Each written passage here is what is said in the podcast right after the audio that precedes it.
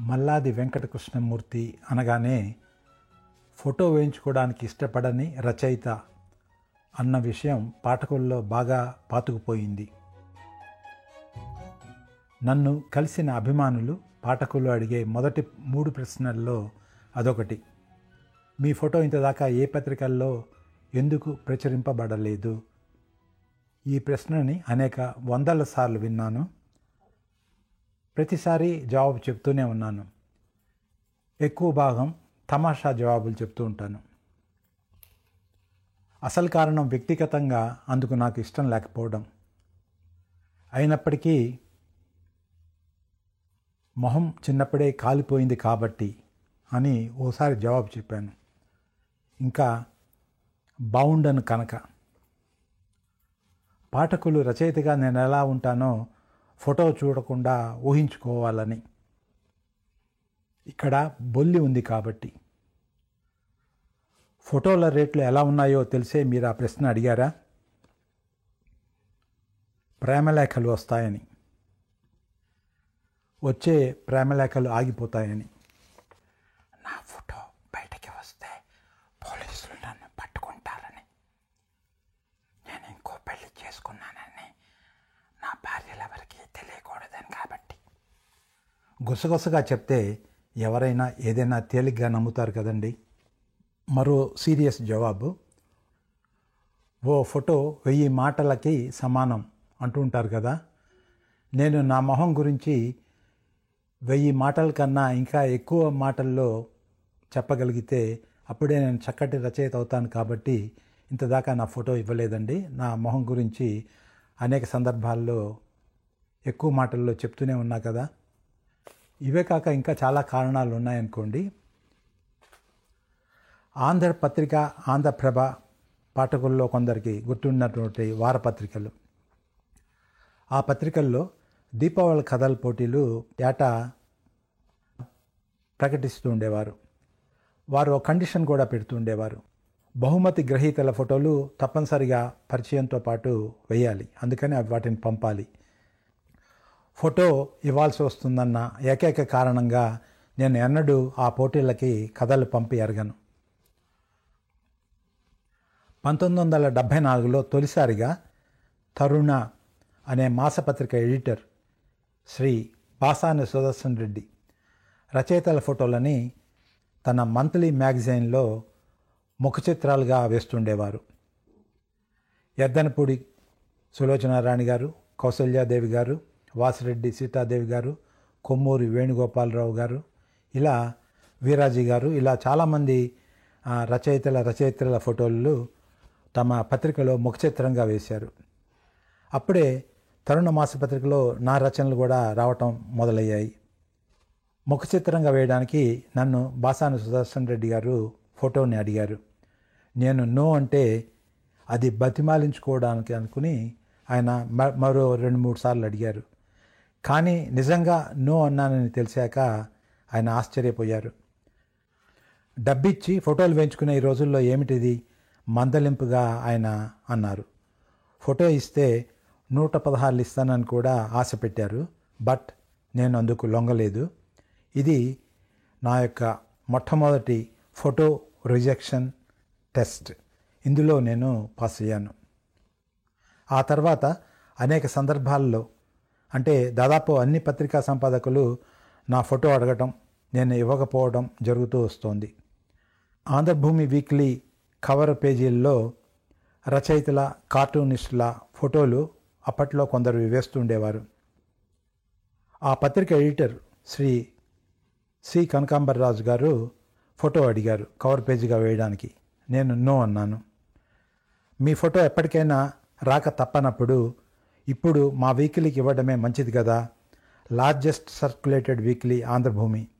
ఇంత మంచి అవకాశం మళ్ళీ మళ్ళీ మీకు రాదు. అని చెప్పి ఆయన చెప్పారు. పంతొమ్మిది వందల ఎనభై మూడు ఎనభై నాలుగులో ఆయన చెప్పిన మాట వాస్తవమే. ఆ రోజుకి ఏ వారపత్రిక సర్క్యులేషన్లో తెలుగులో ఆంధ్రభూమి వారపత్రిక ఫిగర్ని టచ్ చేయలేకపోయింది. ఫోటో విషయంలో నా పాలసీ ఆయనకి చెప్పాను. నేను బతికుండగా నా ఫోటో వచ్చవడం నాకు ఇష్టం లేదండి. నేను మరణించాక నల్ల బార్డర్తో మొదటిసారి నా ఫోటో రావాలన్నది నా కోరిక. ఆ తర్వాత పల్లకి వీక్లీ మొదలైంది. వాళ్ళు కూడా కవర్ పేజెస్గా కొందరు ర- రచయితల ఫోటోలు వేస్తూ నా ఫోటోని అడిగారు. దాని ఎడిటర్ కందనాతి చెన్నారెడ్డి గారు. ఆయనే నేను ఎడిటర్గా స్రవంతి అనేటువంటి వీక్లీని స్టార్ట్ చేశారు. ఓ రోజు పిలిచి అడిగారు మీరు ఎడిట్ చేస్తున్నటువంటి వారపత్రికలో మీ కవర్ పేజీతో మొదటి సంచిక వస్తే చాలా బాగుంటుంది. ఇంతదాకా మీ ఫోటో పాఠకులకి తెలియదు కాబట్టి సేల్స్ పాయింట్లో ఇది మంచి చిట్కా అవుతుంది అని చెప్పి చెప్పారు. కానీ దానికి నేను నిరాకరించాను. వినాయకరావు పెళ్ళి అని చెప్పి ఆంధ్రపత్రికకి రాసినప్పుడు సీరియల్ రాశాను. మాధవరావు గారు దాని ఎడిటర్. సో ఆయన కూడా నా ఫోటో కవర్ పేజీగా వేయాలని చెప్పి అనుకున్నారు. దానికి నేను అంగీకరించలేదు. అలాగే ఆంధ్రజ్యోతి వీక్లీలో నా సీరియళ్ళు చాలా వచ్చాయి. రెండు రెండు వేల ఆరు చంటబ్బాయి రాక్షస సంహారం తేనెటీగ మొదలైనటువంటి సీరియల్స్ వచ్చినప్పుడల్లా దాని సంపాదకులు పురాణం సుబ్రహ్మణ్య శర్మ గారు తర్వాత తోటకూర రఘు గారు నా ఫోటో వేయాలని చెప్పి అడిగారు. కానీ నేను ససేమిరా అన్నాను. అదేమిటండి?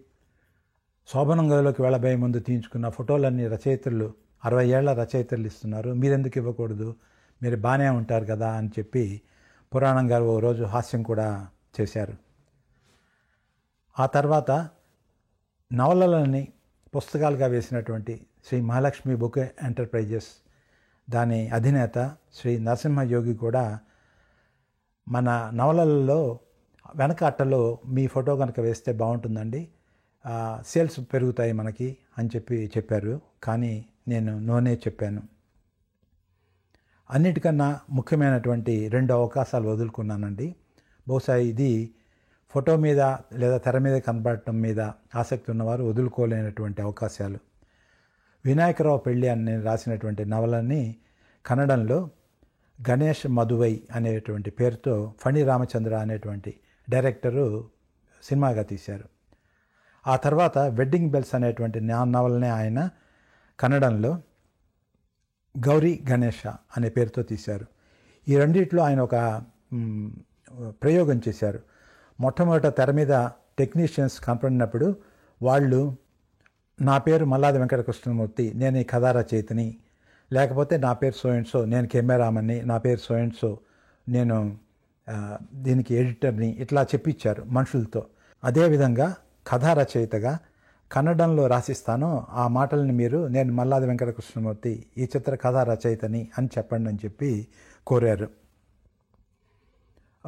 బెంగళూరుకి హైదరాబాద్ నుంచి బెంగళూరుకి వచ్చేందుకు టికెట్ తర్వాత హోటళ్ళు ఇవన్నీ కూడా ఏర్పాటు చేస్తామని ఆయన ఫోన్ చేస్తే నిరాకరించాను.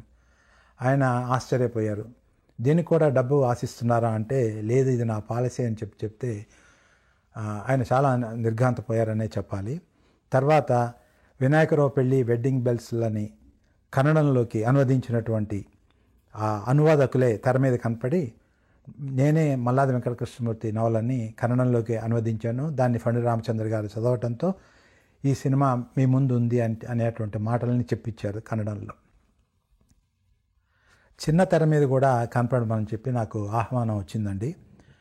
ఆ రోజుల్లో హైదరాబాద్ దూరదర్శన్ వారు సాక్షి అనేటువంటి ఒక శీర్షికలో ఆనాటి తెలుగు నవలల మీద ఓ ఐటెం కోసం నన్ను ఇంటర్వ్యూ చేయడానికి ఫోన్ చేశారు. దాన్ని నేను మర్యాదగానే తిరస్కరించాను. నా ప్లేస్లో వాల్గా గారిని ఇంటర్వ్యూ చేశారు. మరో సందర్భంలో ఆంధ్రభూమి వీక్లీలో నా నవల ఈ గంట గడిస్తే చాలు సీరియల్గా వచ్చింది. అప్పుడు నన్ను శ్రీమతి జ్యోత్స్నా ఎలియాస్ గారు ఇంటర్వ్యూ చేశారు. దాన్ని రికార్డ్ చేసి మొట్టమొదటి యాభై క్యాసెట్స్ని ఆంధ్రభూమి నిర్వహించినటువంటి ఒక పోటీలో బహుమతిగా ప్రకటించారు. ఆ ఇంటర్వ్యూని వారం వారం వీక్లీలో ప్రచురించారు కూడా. దాంతోపాటు ఫోటో వేయాలనుకున్నారు. చిన్న గమ్మత్తు జరిగింది. చిన్న తేడా వచ్చింది. మధ్యలో నేను కూర్చున్నాను ఫోటో తీసినప్పుడు. నా కుడివైపు ఆంధ్రభూమి ఎడిటర్ సి కనకాంబరరాజు గారు కూర్చున్నారు. ఎడమవైపు ఇంటర్వ్యూ చేసేటటువంటి శ్రీమతి జ్యోత్స్నా ఇలియాస్ గారు కూర్చున్నారు. మధ్యలో నేను కూర్చున్నాను. ఫోటో వేయాలంటే నేను అటు చివర ఉన్నా ఇటు చివర ఉన్నా నన్ను కట్ చేసి వాళ్ళు వేయగలిగేవారు. నేను మధ్యలో ఉండటంతో ఫోటో వేయడానికి ఇష్టపడటం నాకు ఇష్టం లేదు కాబట్టి ఏం చేయాలా అని చెప్పి ఆలోచించాం. సో చివరికి నేను కూర్చున్నటువంటి పోర్షన్లో నేను పూర్తిగా లేపేసి చుట్టూ అవుట్లైన్ మాత్రం ఉంచి దాన్ని ఫోటో గా వేయాలని చెప్పి ఒక నిర్ణయానికి వచ్చాం. చాలామంది పాఠకులు నా ఫోటో ప్రచురించబడడానికి ఇష్టపడను అనేటువంటిది ఎర్రగీత వాక్యం కింద గీసి చెప్పినట్లుగా ఈ ఫోటో పాఠకులకి తెలియజేసింది. చాలామంది పాఠకులకి మల్లాది వెంకటకృష్ణమూర్తి ఫోటో ప్రచురించబడడానికి ఇష్టపడడు అని ప్రధానంగా నోటీస్ చేసేటటువంటి పరిస్థితి ఈ ఫోటో ద్వారా వచ్చింది. పంతొమ్మిది వందల తొంభైలలోనే జెమినీ టీవీకి ప్రదీప్ గారు హలో హైదరాబాద్ అనేటువంటి ఒక వీక్లీ కార్యక్రమాన్ని సమర్పిస్తూ ఉండేవారు దాంట్లో భాగంగా ఓ వారం నన్ను మల్లాది వెంకటకృష్ణమూర్తిని ఇంటర్వ్యూ చేయాలని చెప్పి ఆయన నాకు ఫోన్ చేస్తే సరే అన్నాను. అంటే సరే అనకపోయే ముందు చెప్పాను నేను తెర మీద కనపడను నేను నన్ను ఎలా ఇంటర్వ్యూ చేస్తారు? ఉట్టి నా వాయిస్ మాత్రమే వెళ్తే బాగుండదు ఇది ఎందుకంటే విజువల్ మీడియా కదా అని చెప్తే మీరు కనపడకుండా సిల్హౌటీలో పెట్టి నేను తీసుకుంటానండి. ప్రయత్నం అయితే చేద్దాం. ముందు అసలు ఇది చేద్దామండి అని చెప్పారు. ఒకరోజు రాత్రి ఆయన తన క్రూతో మా ఇంటికి వచ్చారు. లైటింగ్ ఎలా అరేంజ్ చేశారంటే కేవలం నా నీడ మాత్రమే కనపడేలా నా మీద కెమెరా ఫోకస్ చేసి ఆయన ప్రశ్నలు అడుగుతుంటే నేను జవాబులు చెప్పాను. అది టెలికాస్ట్ అయింది. టెలికాస్ట్ అయిన తర్వాత చూసి నేను చాలా సిగ్గుపడ్డాననే చెప్పాలి. ఎందుకంటే ఆ సిల్హోటి ఏదో సినిమాలో దెయ్యంలాగా తెర మీద కనిపించడంతో ఇక ముందు ఎప్పుడూ ఇలాంటివి ఒప్పుకోకూడదని అనుకున్నాను. మరో సందర్భంలో శ్రీ గొల్లపూడి మారుతీరావు హెచ్ఎం టీవీ కోసం వందేళ్ళ కథకి వందనాలు అని చెప్పి తెలుగు కథ ప్రచురింపబడ్డ వందవ సంవత్సరం సందర్భంగా ఒక కార్యక్రమాన్ని ఏర్పాటు చేయాలనుకున్నారు. ఆయనకి ఆలోచన రాగానే మొదటగా నాకు ఫోన్ చేశారు. ఆ కార్యక్రమం ఎలా ఉంటే బాగుంటుంది మొదలైన విషయాలు చర్చించాము. నేను చెప్పిన సలహాలు చాలా బాగా ఆయనకి నచ్చాయి. అందులో నేను రాసినటువంటి స్టాలిన్ అనేటువంటి కథని ఆయన ఆయనకి నచ్చింది బాగా. సో దాన్ని తీసుకోవాలనుకున్నారు. చాలా కథల్ని షూటింగ్ చేసిన తర్వాత ఒకరోజు నాకు ఫోన్ చేసి మీ ఇంటికి కెమెరాతో వస్తున్నాము మీరు రెడీగా ఉన్నారా? మేము షూట్ చేస్తాము. అంటే అదేమిటంటే నేను తెర మీద కనపడండి కదా మొదటి నుంచి చెప్తూనే ఉన్నా కదా. అంటే మీరు కనపడకుండా ఎలా నేను ఆ కార్యక్రమాన్ని ప్రజెంట్ చేయను? ఇంతదాకా నేను తీసినటువంటి అన్ని కథకుల్ని నేను వాళ్ళతో ఇంటర్వ్యూ చేసి నేను మరి చూపించా తెర మీద. అంటే అప్పుడు నేను అడిగాను కొందరు మరి జీవించి లేరు కదా వారి విషయంలో ఎలా చేశారు? అని అడిగితే వారి బంధువుల్ని ఇంటర్వ్యూ చేశానన్నారు. అయితే మీరు కూడా అలాగే నా భార్యను కానీ మా ఆఖరి అమ్మాయి లిపిని కానీ ఇంటర్వ్యూ చేయొచ్చు కదా అంటే మరి మీరు జీవించి ఉండగా ఆ పని చేయడం నాకు ఇష్టం లేదు అని చెప్పి ఆ స్టాలిన్ కథని టోటల్గా ఆయన రద్దు చేసి ఆ ప్లేస్లో మరొక మరొకరి కథని తీసుకున్నారు. పంతొమ్మిది వందల తొంభైలో తేనెటీగ అనేటువంటి నా నవలని వైజాగ్లో షూట్ చేస్తున్నారు. దానికి నేను డైలాగ్స్ రాశాను. ఆ సందర్భంగా నేను సెట్లో ఉండాల్సినటువంటి అవసరం ఏర్పడటంతో వైజాగ్ వెళ్ళాను. షూటింగ్ జరుగుతోంది. వైజాగ్లో అకస్మాత్తుగా తుఫాను మొదలైంది. దాంతో విమానాలన్నీ రద్దయిపోయాయి. మెడ్రాస్ నుంచి దాంట్లో ప్రధాన పాత్ర పోషించేటటువంటి మ్యూజిక్ డైరెక్టర్ చక్రవర్తి గారు రావాల్సినటువంటి ఫ్లైట్ క్యాన్సిల్ అయిపోయింది. మరి తుఫాన్ ఎప్పుడు తగ్గుతుందో ఆయన ఎప్పుడు వస్తారో తెలియదు ఆయన వస్తే కానీ షూటింగ్ సాగేటటువంటి అవకాశం లేదు. ఆ పాత్రని ఎవరి చేతైనా వేయిస్తే ఖర్చు తగ్గుతుంది. లేకపోతే ఆయన వచ్చేదాకా వెయిట్ చేస్తే ఖర్చు పెరిగిపోతుంది. సో దాంతో ఆ చిత్ర నిర్మాత రామారావు గారు ఆ పాత్రని నన్ను వేయమని చెప్పారు. దానికి రెండు కారణాలు. ఒకటి ఆయన నన్ను ఎప్పటి నుంచో చూస్తున్నారు కాబట్టి నాలో నటనాశక్తి ఉందని ఆయన బలంగా నమ్మారు. రెండోది ఎన్నడూ ఎక్కడా కనపడని మల్లాది వెంకటకృష్ణమూర్తి తెర మీద కనపడుతున్నాడు అంటే దానికి ఓపెనింగ్స్ బాగుంటాయి. చాలామంది వచ్చి చూస్తారు అనేటువంటిది కమర్షియల్ ఆస్పెక్ట్ కూడా ఉంది. కానీ నేను ఒప్పుకోలేదు. ఆయన చాలా బలవంతం పెట్టారు. తర్వాత యూనిట్ సభ్యులందరూ కూడా నన్ను ఒత్తిడి నా మీద తెచ్చారు. కానీ నా ఫ్రెండు దాని దర్శకుడు నందకుమార్ మాత్రం నా సెంటిమెంట్ని నా బలమైన సెంటిమెంట్ని ఆయన పూర్తిగా అర్థం చేసుకున్నాడు కాబట్టి మల్లాది గారు వేసేటట్లయితే నేను షూటింగ్ ఆపేసేసి వెళ్ళిపోతాను నేను దీన్ని డైరెక్ట్ చేయను అన్నారు. సో నా వైపు ఆయన మొగ్గారు. ఇది కూడా రెండు మూడు ఇంటర్వ్యూల్లో కూడా నేను ఈ విషయం చెప్పాను. స్వాతి వారపత్రిక స్టార్ట్ అయ్యాక అందులో నా సీరియల్స్ రావటం ఆరంభమయ్యాయి. ఒకసారి స్వాతి వీక్లీలో పంతొమ్మిది వందల ఎనభై ఏడులో అనుకుంటాను మల్లాది ఫోటో వేయాలా వద్దా అన్న అంశం మీద ఒక బాలెట్ని దాని ఎడిటర్ శ్రీ వేమూరి బలరాం నిర్వహించారు. ఎందుకంటే ఆయన డైరెక్ట్గా నన్ను అడగలేదు ఫోటో గురించి. పాఠకులు ఏమనుకుంటున్నారో తెలుసుకుందామండి. దాన్ని బట్టి నిర్ణయం తీసుకుందాం అన్నది ఒక హేతుబద్ధమైన నిర్ణయంగా నాకు అనిపించింది. సో ఆ బాలెట్లో ఎక్కువ మంది అరవై ఏడు శాతం మంది మళ్ళాది ఫోటోలు వేయొద్దు అని చెప్పి కూపన్స్లో ఇంటూ టిక్ పెట్టి పంపారు. మిగతా ముప్పై మూడు శాతం మంది మాత్రమే వేయమని చెప్పి పంపారు. సో పాఠకుల అభిప్రాయం నా అభిప్రాయం ఒకటే అవడంతో నా ఫోటోని వేయడానికి ఆయన మళ్ళీ అడగలేదు. చాలామంది రచయితల ఫోటోలు ఇప్పుడు అట్ట మీద కూడా వేసుకుంటున్నారు. నాకు తెలిసి చాలామంది పాఠకులు దీన్ని గర్హిస్తూ ఉండి ఉండాలి. ఎందుకంటే నేను అనుకోవడం అప్పటికే రచయితల ఫోటోలు పాఠకుల మీదకి రుద్దబడ్డాయి. పత్రికల్లో నవలల వెనక అట్ట అట్టల మీద ఇట్లా రావటంతో పాఠకులు ఈ నిర్ణయం తీసుకున్నారని చెప్పి నాకు అనిపించింది ఇలాగే విజయచిత్ర ఆఫీస్కి వెళ్ళినప్పుడు నేను మెడ్రాస్లో ఉన్నటువంటి విజయ చిత్ర ఆఫీస్కి వెళ్ళినప్పుడు అక్కడ మల్లాది నరసింహం గారు నాతో కొన్ని ఫోటోలు తీయించారు. వాళ్ళ స్టాఫ్ ఫోటోగ్రాఫర్తో అక్కడ విజయ గార్డెన్స్కి తీసుకెళ్ళి కొన్ని ఫోటోలను తీయించారు. మీరు ఎప్పుడు దీన్ని ప్రచురించడానికి అనుమతిస్తే ఆ రోజే ప్రచురిస్తామండి. అంతదాకా మా దగ్గరే భద్రంగా ఉంటాయని మల్లాది నరసింహం గారు మాట ఇచ్చారు. ఆయన విజయచిత్ర ఎడిటర్గా ఉండేవారు అప్పట్లో. వనిత మంత్లీ మ్యాగజైన్ కూడా ఎడిటర్. ఆయన ఆ మాట మీదే కట్టుబడి ఉన్నారు. తర్వాత ఆంధ్రజ్యోతిలో స్టాఫ్ ఫోటోగ్రాఫర్గా పనిచేసేటటువంటి ఒడేవర్లు గారు కూడా ఒకసారి నన్ను ఎర్లీ మార్నింగ్ సన్ రైజ్ సమయంలో ఇందిరా పార్క్కి తీసుకెళ్ళి చాలా ఫోటోలు తీశారు. ఆయన ఆ రోజుల్లో చాలామంది ప్రముఖుల ఫోటోలు తీసి ఆంధ్రజ్యోతిలో ప్రచురించారు. ఆయన కూడా అదే మాట ఇచ్చారు. మల్లాది గారు మీరు ఏ రోజు అయితే నా ఫోటో మీరు వేయొచ్చు అని నాతో చెప్తారో ఆ రోజు మాత్రమే నేను వాటిని వేస్తాను అంతదాకా వాడను అని హామీ ఇచ్చారు. ఈ రోజు దాకా ఆయన హామీ మీదే నిలబడ్డారు. ఆయన ఆ రోజు ఇంకో మాట కూడా చెప్పారు. కాలం గడిచాక ఈ వయసులో ఉన్నటువంటి మీ ఫోటోలు లభ్యం కావండి భవిష్యత్తులో. సో నన్ను తీసుకొనివ్వండి అని చెప్పి చెప్పారు. పత్రికా రచయితగా ఉన్నంతకాలం ఏం ఇబ్బంది పడలేదు నేను ఫోటో విషయంలో. సినిమా రచయితగా మారాక మీ అందరికీ తెలిసిందే అనేక సందర్భాల్లో ఫోటోలు తీస్తూ ఉంటారు. ముఖ్యంగా సినిమా ముహూర్తం రోజు రచయిత కొబ్బరికాయ కొడుతున్నప్పుడు తొలి షాట్ చిత్రీకరణ తర్వాత గ్రూప్ ఫోటోలో రచయిత కూడా ఉంటారు.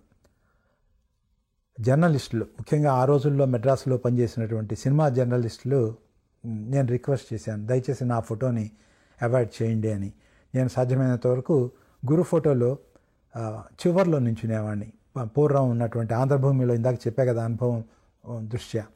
సో వాళ్ళు దాన్ని నన్ను అవాయిడ్ చేసి ఆంధ్రజ్యోతికి కానీ వేరే ఏ పత్రిక అయినా సితారాకు కానివ్వండి ఆ రోజుల్లో వచ్చే వారపత్రికలకి నా ఫోటోని అవాయిడ్ చేసి పంపేవారు. I'm ever grateful to you ఈ విషయంలో I'm ever grateful to film journalists నా ఫోటోని వాళ్ళు బహిరంగపరచలేదు.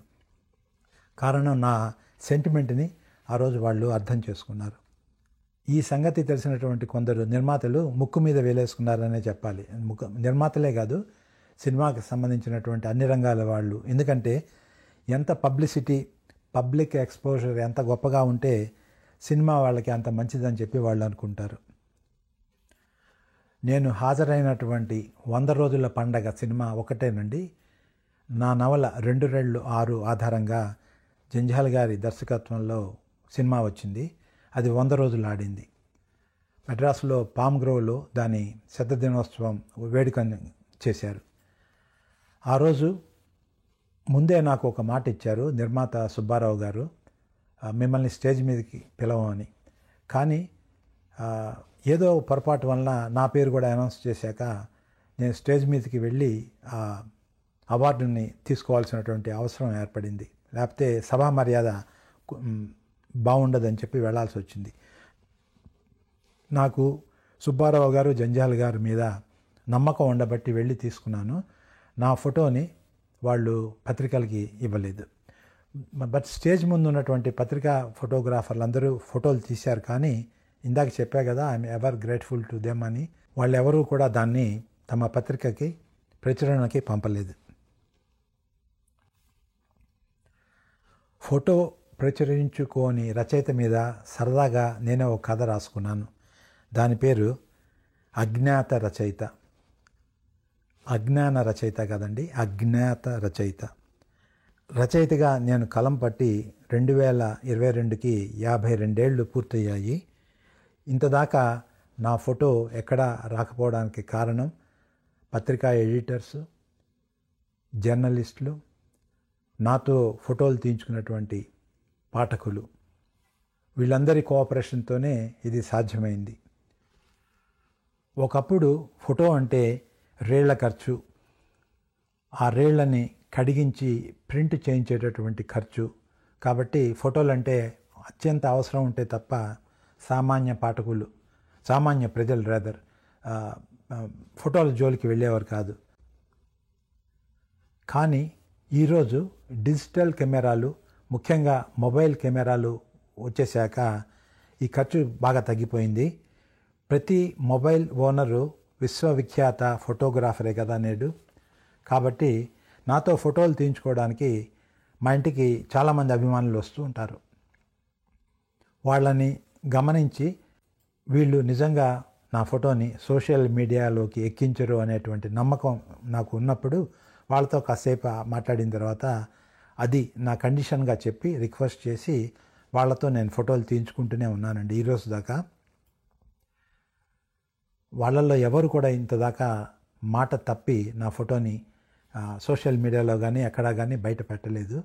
సో ఇందాక నేను చెప్పినట్లు వారి సహకారం కూడా నా ఫోటో రాకుండా ఉండడానికి అది సహాయం చేస్తోందనే చెప్పాలి.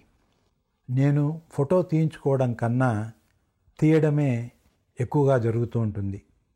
మా ఆవిడ పద్మజని. ఈ విషయంలో మేము మేడ్ ఫర్ ఈచ్ అదర్ అనే చెప్పాలి. తను బయటికి వెళ్ళడానికి డ్రెస్ చేసుకున్నప్పుడల్లా ఫోటో తీయండి అంటూ ఉంటుంది. తనని ఎన్ని కోణాల నుంచి తీసినా తన వయసుని దాచేయలేకపోతున్నందుకు కోపపు చూపులు హూంకారాలు నాకు ప్రతిసారి తప్పవు. నేను ఫోటోలు తీయించుకోకపోయినా నాకు ఫోటోగ్రఫీ మెమరీ ఉంది. దీనికి రుజువు రెండు వేల ఇరవై ఒకటిలో నేను రాసినటువంటి నవల వెనక కథ అనేటువంటి పుస్తకం. అది చదివిన చాలామంది నా జ్ఞాపక శక్తిని మెచ్చుకున్నారు. అయితే నా ఫోటోగ్రాఫిక్ మెమరీలో ఒక్కోసారి ఫిల్మ్ మిస్ అవుతూ ఉంటుంది. ఎప్పుడైతే వాట్సప్ వచ్చిందో ఆ తర్వాత ఫోటోలు మామూలుగా ఫార్వర్డ్ చేయటం పోస్ట్ చేయటం ఇవన్నీ ఎక్కువ అయిపోయాయి. ఇవన్నీ శ్రోతలైనటువంటి మీకు తెలిసిన విషయమే. నేను చేరిన రెండు వాట్సాప్ గ్రూపులు. ఒకటి నేను స్కూల్లో చదివినటువంటి group SKPVV Hindu high school Gandhinagar Vijayawada. ఆ స్కూల్లో నేను చదివాను. నైన్టీన్ సిక్స్టీస్లో ఆ స్కూల్లో చదివినటువంటి వాళ్ళందరం కలిసి ఒక గ్రూప్ పెట్టుకున్నాము వాట్సాప్లో. అలాగే ఆ తర్వాత విజయవాడలోనే ఎస్ఆర్ఆర్ అండ్ సివిఆర్ గవర్నమెంట్ కాలేజీలో నేను పియూసి బీకామ్ చదివాను. ఆనాటి మిత్రులు కూడా ఒక వాట్సాప్ గ్రూప్ని ఏర్పాటు చేశారు. ఇటీవల వాళ్ళు ఆ రోజుల్లో మేము తీసుకున్నటువంటి గ్రూప్ ఫోటోల్ని పోస్ట్ చేశారు.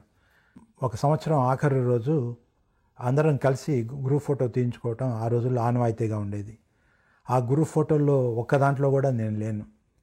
అంటే నాకు ఫోటో తీయించుకోవటం ఇష్టం లేదు అన్నది నిజాయితీగా నేను చెప్పడానికి ఈ ఈ విషయం చెప్పానండి. అప్పటి నుంచి అంటే నేను రచయితని కాక మునుపు నుంచే ఎందుకో కెమెరా ముందు నిలబడడానికి మానసికంగా ఇష్టపడేవాడిని కాదు. ఎవరికైనా సరే తమ ఫోటో ప్రచురింపబడాలి పది మంది గుర్తించాలి అనేటువంటి కోరిక ఎంత సహజంగా జనిస్తుందో ఉంటుందో అదేవిధంగా దేవుడు నాకు ఫోటో ద్వారా గుర్తింపబడటం ఇష్టం లేదు అనేటువంటి స్వభావాన్ని అనేటువంటి గుణాన్ని పెట్టాడని చెప్పి నాకు అనిపిస్తూ ఉంటుంది. ఏదేమైనప్పటికీ కూడా ఫోటోల్లోని ప్రయోజనం అది ఆ క్షణాన్ని శాశ్వతం చేసేస్తుంది. దే జస్ట్ ఫ్రీజ్ టైం అదండి ఈనాటి ఎపిసోడ్లో మల్లాది ఫోటో కథ విన్నారు మీరు. ఇందులో నేను రచయితనైనా కల్పించి చెప్పింది ఏమీ లేదు అన్నీ వాస్తవాలే. సో మళ్ళీ ఇంకో ఎపిసోడ్లో మనం కలుసుకుందాము. అప్పటిదాకా మీకు నాకు మాటలు లేవు. ఓం లోకా సంస్థ సుఖినో భవంతు సర్వే జన సుఖినో భవంతు. మల్లాది ఫోటో ఎపిసోడ్ని విన్నారు కదా? ఫోటో గురించి మా నాన్న మర్చిపోయింది ఒకటి నేను చెప్తాను. నైన్టీన్ ఎయిటీ నైన్లో మొదటిసారి మా నాన్న విదేశీ ప్రయాణం చేసి రోమ్కి వెళ్ళారు. అక్కడ ఫోటో బూత్స్ని చూశారు. ఒక దాంట్లోకి వెళ్ళి ఫోటో తీసుకోవాలని అనుకున్నారని తిరిగి వచ్చాక మాకు చెప్తే మా అమ్మ ఆ ఫోటోని చూపించమంది. నేను ఆ ఫోటో బూత్లో పడితేగా అని మా నాన్న అనడం నాకు గుర్తుంది. వచ్చే వారం మా నాన్నని అంటే మల్లాది వెంకటకృష్ణమూర్తిని మరో ఎపిసోడ్లో కలుసుకోండి. అప్పటిదాకా సెలవు.